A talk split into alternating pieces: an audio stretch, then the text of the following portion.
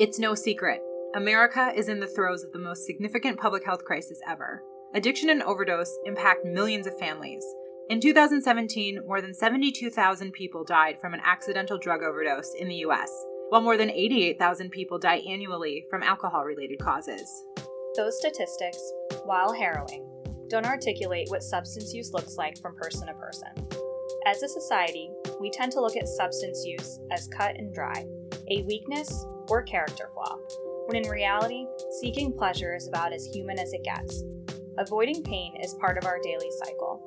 This crisis is beginning to cause people to think about their behaviors and the way they treat others who use substances. So, how does someone go from using drugs recreationally to building a tolerance or going through withdrawal? How can a high morph into an overdose? What about the family members who love someone struggling with addiction? What happens to them? Where do you turn when someone you love has died from a substance related death? It's complicated. But with knowledge and support, hope exists. We are five women under 35 who have loved, lost, and learned more than we ever wanted to about substance use. Our goal is simple to give a voice to people across the globe impacted by substance use and to let them know they are not alone. By sharing our stories and evidence based research as our driving force, we hope to open minds and ultimately save lives. Join us, the ladies of Live for Lali, me, Chelsea Laliberte, Courtney Gunkelman, Jess Weston, Stephanie Cyrus, and our producer, Danny Mastriani, as we use our heroine voices to get sincere, honest, emotional, and probably a bit controversial from time to time. Stigma ends here, but hope begins here. Hello, this is Laura Fry, Director of Patient and Family Services at Live for Lali. You are about to experience our fourth podcast, Pathways to Recovery. Tonight we will hear from three different people sharing their experiences with substance use disorder and their recovery stories. There is no right or wrong path to recovery, and the journeys can be as individual as snowflakes. Let's welcome Cole, Michelle, and Alex to our program. Thanks for being here tonight, guys. First, I'd love to start um, with just each of you giving us a little bit of background on you. Tell us a little bit about your story um, and why you chose to be here tonight to talk about it. I'm Michelle. I'm uh, friends with Laura Fry. She had invited me to come, and I was honored to be here because I love everything that Live for Lali does, is doing, and is going to continue to do. From putting Narcan in the public's hands to the police to every, uh, just everything that you guys do. But I have a little over two and a half years in recovery from substance use disorder. Heroin was my main drug of choice. Pretty much anything that numbed my soul was free game. When I first tried to get clean, um, it was hard because not a lot of people knew around me what to do and that was in early 2016, and um, I was on my own. So I ended up getting on methadone, which is pretty much what I believe saved my life. I did a lot of it alone. Nowadays, there's just so much help out there that I just want people to use it. And that seems like the hardest part. I was willing to use it, but I didn't know where to find it. So now it's accessible, which is amazing. That gives me a lot of hope for people struggling and I just uh, am grateful today for where I'm at. All right, my name is Alex Matheson. Uh, I work here at Live for Lali as an outreach coordinator in McHenry County. I'm a person in long term recovery myself from heroin use disorder. I have just about six years free from heroin. And that's been an absolute blessing, and you know I'm honored to be here and talk about my story and my struggles and where I found solace and peace. I'm Cole Leone. Um, I, what brought me here tonight is, uh, well, actually, I, I've got coming up on two and a half years clean off of heroin. That was my drug of choice. It was quite the brutal lifestyle to be living, and um, I'm just very grateful to be out of that lifestyle now. And uh, I owe it to Smart Recovery and Live for Lali for still being here and being part of this tonight. Um, they are what helped me let's say, uh, see the light and finally get a grip on life. Thank you all. It's amazing that all of you are sitting here today, and I know that you've been through so much. I'm really excited about the conversation today because I'm hoping there's people listening in that will like find encouragement and strength knowing that there's people who have been in situations similar to them, knowing that they can figure out like the right path to recovery. Before we go into more about all of your recovery, I think it would be interesting if each of you could share with the audience what it feels like to have substance use disorder, just so that people can better understand what your experiences were there. So, when it comes to substance use disorder and what that's like, unless you've really lived through it, there's no way you can really relate to it. At least that's my opinion. But I created a metaphor to kind of try to describe what that's like to other people. Now, picture if your rational and, ir- and irrational minds were two separate entities, like living outside of themselves. Now, imagine that your irrational mind locked your rational mind in the trunk of a car with an iPad and a live stream for your life destructing. And you and your rational mind sitting in the trunk of that car just screaming while this comes burning down around you. That to me is substance use disorder. Wow, so you feel like you were aware of what was happening to your life. I was totally Like, oh, aware oh, of yeah. exactly everything that I was doing, and, and it affected me in profound ways. I mean, I was very sad about the things that I was doing to the people I loved in order to continue to feel normal. Mm-hmm. So, substance use disorder for me was again not to feel. I didn't want to feel anything. I had trauma in my past that I had never dealt with. I thought I dealt with it, but I didn't really deal with it. For instance, I forgave somebody for hurting me, so I thought, but I really didn't deal with how it made me feel. I just said, okay, I forgive you, because that's the only way I'm going to get through it without really dealing with it. So it was easier to numb myself from ever feeling the feelings behind that. And I think once I really realized that and dealt with it, I think that's what gave me the freedom to move past it finally and not know myself anymore because I know myself for a long time and heard a lot of people on, and and watched myself do it, but couldn't stop because it was the only thing I knew and how to survive. I was in survival mode from dealing with things that I couldn't deal with because I didn't know how. So, good therapy, healthy people around me, strong support, all of that. And that's how I'm alive today. So for you, it, it sounds like when you were in it, it was like very much emotional numbing. Like Yes. it wasn't necessarily the high at all. It was just the emotional numb of it.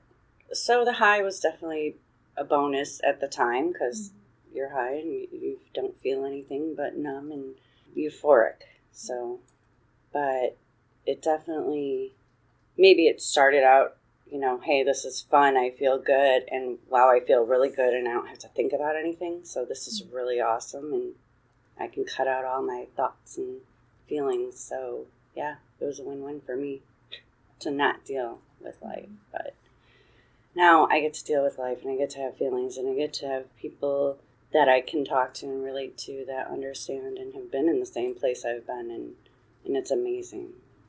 It's not dark in the gloom. For me, if I was to try to put it into a metaphor like Alex, I'd say it's like you're kind of stuck in the grips of a rusty vice, trying to loosen it up and get out, and you just can't, no matter what you do.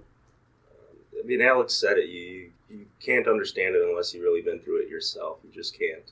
I mean, you, you can try to have an understanding. You can maybe have a little of an understanding, but you just won't fully comprehend be able to relate on that same level with somebody that has gone through that in their life. If you were to describe like how it felt to be in substance use disorder in that state in like two adjectives, what would you say? Alone and dark. Hopeless, hmm. despair. So, had any of you like went through different periods of recovery throughout your substance use? And then I guess a question after that, like what was then the differentiator this time around? For me, I had three months and I was still hanging around with the same people, thinking that they were my friends, and that was just a reoccurrence of my disease waiting to happen. So once that happened, I was out there for four days, and I'm like, what am I doing? I had three months. That was the most time I've had in 35 years. Like, so um, then I really got serious. Like I said, I went on methadone program and stopped hanging around those people. Realized that they never really were friends; they were just using partners. It was scary, but I made it through it, and here I am today. For me, when I realized I could fit everything I owned in a backpack and I didn't have a roof over my head, that was an indicator that I had to choose between life and death in that moment, and I chose life. What's the first thing you did when you chose life? Uh, I reached out. I reached out for help because I knew there were people that would help me. Um, for me, I've had, I'm only 25 years old, but I've had so many different times that I had a couple months here, a couple weeks, or, you know, here and there, and I would always end up going back. And, okay, I, I'd say I knew from the get go of my use that I had a problem and that I needed help from from somebody somewhere. But the what took me forever to get on board with was accepting that I needed the help, and you know what I mean. The difference between knowing it and accepting it. Once I finally accepted that I, that I needed the help and that was willing to accept the help for what it was, that's when there was finally a change. I, I feel with me like it was a decision also your recovery that you made for yourself. I'm sure there were like loved ones that you maybe had conversations with that tried to push you into recovery at maybe stages when you weren't ready. But it sounds like all of you decided at the time that you were ready for it and that it was something that you wanted to do. And what the data shows us is that on average it takes people nine times through a rehab program to attain long term recovery. Wow. I wish it only took me nine. yeah. I eventually got it, but yeah. it didn't took more than nine times. It's just proof of really how difficult it is. Right. If you guys were to recommend, like, if you were talking to somebody else going through substance use disorder, like, where would you tell them to start? What kind of ideas would you give them in regards to what they should do in their recovery or what did you find most helpful for yourself? Mm-hmm. Or even experiences that you don't want them to go through that you tried. Well, I would ask the person going through a, a use disorder what techniques have worked in the past for them. If you've achieved any term of abstinence or recovery, what did you do to do that? Did you do that with a medication assisted treatment? Did you do that through spirituality, what have you, and kind of work off of that?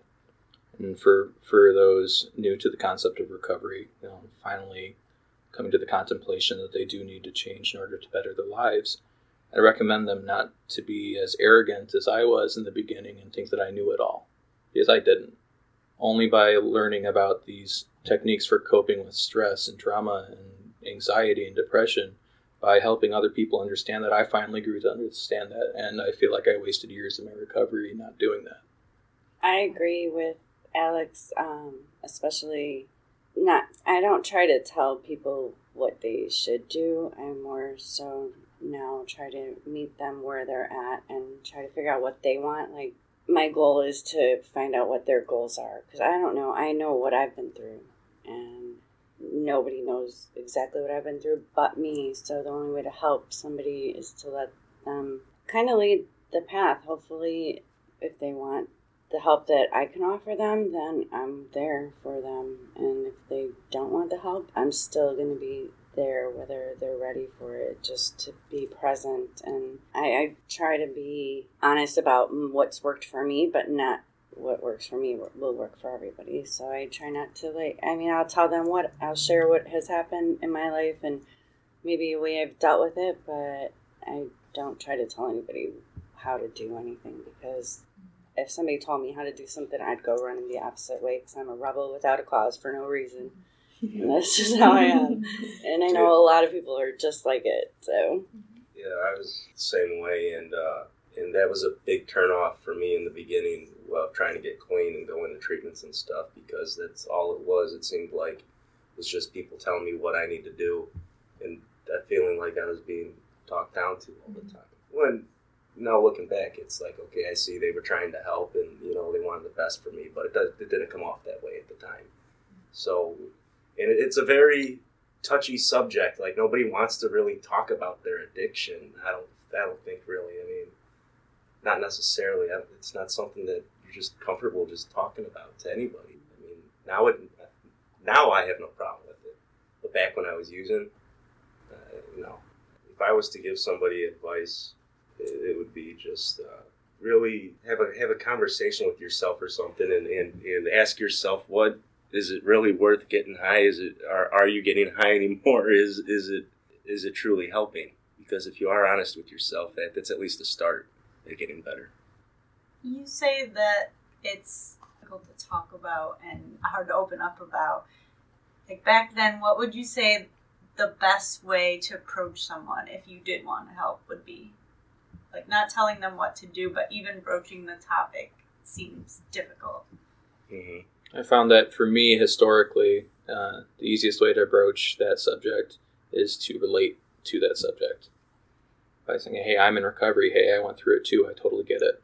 It is easier come going up to somebody and trying to offer help. Be having been in that same position in the past. Um, it's different when it's like my dad would come up to me and, and try to help me. You know, I know he wants to help, but like we said before, he doesn't quite understand, and so you can only do so much to get him to understand.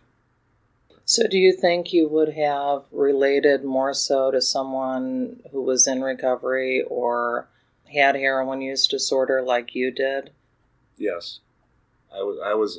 I was very lonely and a loner. I mean, back when I was using, and I everybody's doing it now. It seems like, but back when I was doing it, it felt like I was the only one, and there was nobody else I could talk to that was family or friends or or anybody really at the time.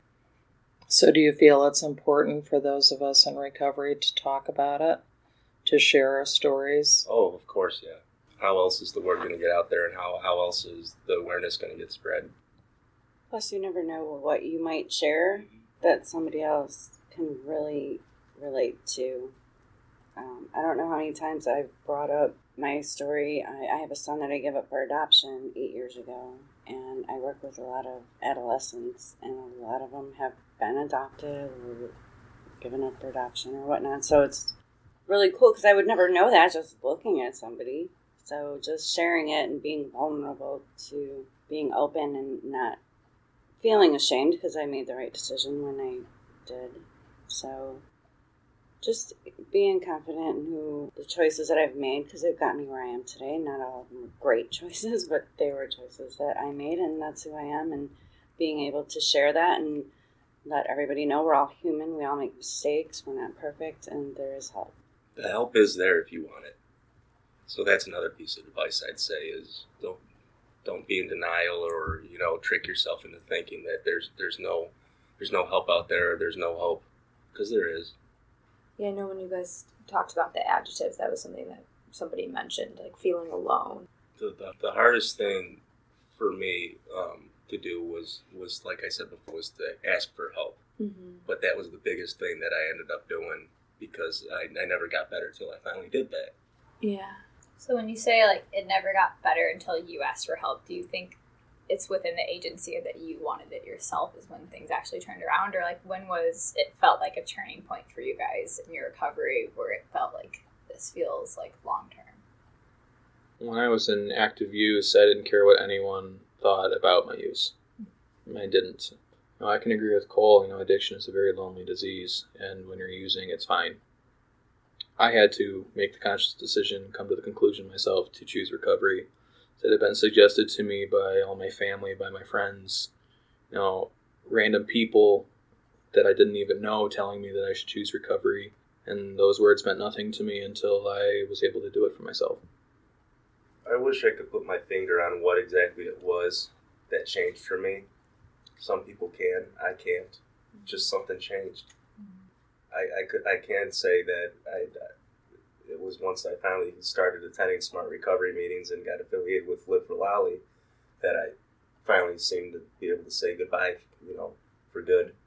But with me, that aside, I, I can't put my finger on what it was. It just something just finally clicked. And I was willing to get would get better and take the steps that I needed to take in order to get to that point. What is Smart Recovery? What is Smart Recovery? It's a uh, nonprofit organization they host meetings at different locations throughout the week, and I think they have one some on the weekends too. But anyways, uh, I, I've been attending their meetings since I got clean back in. Uh, let's see, I started attending July of 2016, and I've been clean since October of 2016. And um, they're just meetings that it's kind of like AA and NA in a way, but it's its own thing at the same time. Um, like AA and NA is about like not drinking and drugging. I think Smart Recovery looks at it as alcohol and drugs are a symptom to the real problem. My real problem is within my noggin, my head, you know. And uh, I think Smart focuses more on the cognitive side of, of the struggle. And why do you think smart really resonated with you? I, I just we just dig. I feel like we dig a little deeper, and there- it's not all based around like. I'm not bashing AA. I'm not. I'm not bashing them by any means. Um, you know, but the the whole steps and sponsor thing, it's it's all based around just that, and it seems like with Smart, there's we di- we dig a little deeper, and there's there's more no boundaries kind of thing. We get to the point, no matter how what what take we got to do to get there, kind of thing. Um, that's my viewpoint. I could be completely wrong, but Have either of you attended SMART, or are there other things that have helped aid in your recovery that you'd like to share? I have attended SMART meetings, uh, not so much as a participant, more as an observer. I was a very large fan of Refuge Recovery, which is a Buddhist based recovery principle, which uh, really resonated with me. It says very heavy into meditation and Buddhist philosophy. I go to a lot of different meetings because, like I said, I work in the field and I try to get information as much as I can to help as many people as I can because, like I said, not just one thing will work for everybody. And I also believe that I could take a little piece of something from everything. I mean, there's a lot of meditation that I, I mean, I read a lot of stuff, but I've yet to be in a meeting, Refuge Recovery, but there's a lot of stuff that definitely makes me want to go check that out. I know a lot of people that are involved in it. I know a lot of people in smart recovery, and I just think the more knowledge you have, the more power you have. Do you think that peer support meetings are important something. for recovery? I think there's got to be something. Um, peer support groups for sure are beneficial. The recovery's not just going to come to you. It doesn't work that way. It's with, or with anything in life. You got to work for it. You know, and touching on what Cole was saying there and something that I said earlier, I believe addiction is a lonely disease. And by going to peer driven, peer moderated support groups, you are connected with a tribe of people that share similar viewpoints and ideologies as you. And I feel like that sense of belonging can really help some people choose to recover. I know I couldn't do this alone. I see a lot of people that try to do it by themselves and it doesn't happen. I think that whether it's family, friends, just outside support, whatever it is, the more support you have, the better chance you have. And I think that's unanimous for everybody. Well, and you brought something up that as as a family member of someone in recovery, and I know that we have a lot of family members, loved ones that listen to our podcast. Is there something that you can suggest families either should or shouldn't do um, with their loved ones? You know, we want you to be in recovery, but sometimes I feel that we don't really know what we should do or how we should say something. Is there is there something that we should or shouldn't be doing? I think family members need to get their own support for their own mental health, their own situation, because they, if a person is taken out of the situation, Uh, somebody that is in active addiction, and they go back to the same situation that they left, where the family members have not gotten any support or knowledge or information, chances of them being able to support that person that came back is not going to be very likely. Now, if they have the information and the tools, because my parents didn't know anything about it, they just kind of let me come to their house, go hide in their room, sleep, leave, grab some money on the way out the door, and that was it. Nothing was talked about, it wasn't dealt with. They were in denial. And now we talk about it. Now they know so much about it, but they Yeah. were no support to me. They were just supporting whatever I wanted to do then. So If, if, if you're a family member and you got somebody struggling, um, I'm sorry to say, but they can't be the only one to change the person with the problem. You gotta you gotta adapt. You gotta change with them. It's it's, it's two way street. I mean, it doesn't mean that you went went somewhere wrong or that you raised them wrong or anything like that. But you know, you you, you gotta work through it together. That's essential, I think. And family members, you know, they gotta help themselves too. It's a family issue. It's not all put on the, the addict's shoulders. You, you gotta live through it together. You gotta deal with it together. But through all the BS and stuff that I put my family through and we went through together, you know, it's unfortunate that we had to go through what we did, but it brought us to closer together in the end. It made it made us tighter knit family and it, it made us closer, which which I'm very fortunate. It can make things better in the end, you know, mm-hmm. through all the hell that, that you go through. If you work together. Yeah, I've seen a lot of uh, a lot of different differing opinions shared among people loving somebody in recovery. I would just like to emphasize that supporting somebody in active use is not the same thing as enabling somebody in active use. You can be supportive without enabling them. A lot of times, they the person with SUD just wants to be heard and they want to be understood and they want to be judged. So, do yourselves a favor, families of loved ones with SUD get some knowledge yourself. You know, make sure you practice your form of self care too. You can't help somebody else if you need help yourself. What does enabling look like for family members? Providing money, providing, I mean, for me, it was money. For me, it was just providing a roof. Uh, you did that much for me, then you're, you're doing a lot more for me. You know, there's one question that we asked on the first podcast was to kind of debunk any myths there are about substance use disorder and i'd love like to open the floor to you guys if there's any myths that you feel like people say about substance use disorder that you kind of want to debunk or um, say anything about like to our listeners We don't choose to be this way. We're not junkies. We're not losers. We're people. Could have been any of you. is there anything else you guys wanted to share for anyone that might be listening with substance use disorder family members to wrap it up tonight we really appreciate you guys sharing your stories and advice this is Thank you for having, Thank having us. For anyone that's listening that hasn't chosen recovery yet, there, it's not hopeless. You weren't made to suffer. Reach out. Thank you. Any other closing comments that you want to add about your recovery or anything? Just grateful today to be alive. Grateful for second, third, fourth, maybe fifth chances. Um, grateful that my family has me back in their lives and I'm living today. Yeah. I wasn't living before. I was existing, and that was it. No longer the puppet. I get to be the puppet master. No, it's life gets better. Life goes on, and getting clean isn't easy. But you know what? Well, neither is life when you are clean. you know, you just got to deal with life for what it is and, and move forward.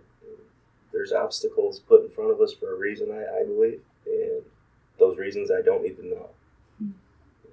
All that matters is that I'm still here and that I'm still kicking butt. as someone that um, I lost my brother to a heroin overdose about three years ago, um, I so badly wish that he could talk to you guys and hear the hope and hear your stories. And so I really appreciate your guys' vulnerability and you guys are really resilient and strong. Thank you. Thank you. Yeah, I agree. It's very inspiring. All of you seeing the strength that you, you have and what you've been through. So I really appreciate you sharing, and I'm sure that those listening will be inspired as well. Wow. I don't know about all of you listening, but this profoundly impacted me. I hope it did you as well. If you are a family of someone struggling, please reach out. We are out here to help you. If you are struggling, we are also here to help you. And if you're in recovery, start talking about it because we do recover. Thank you so much for joining us.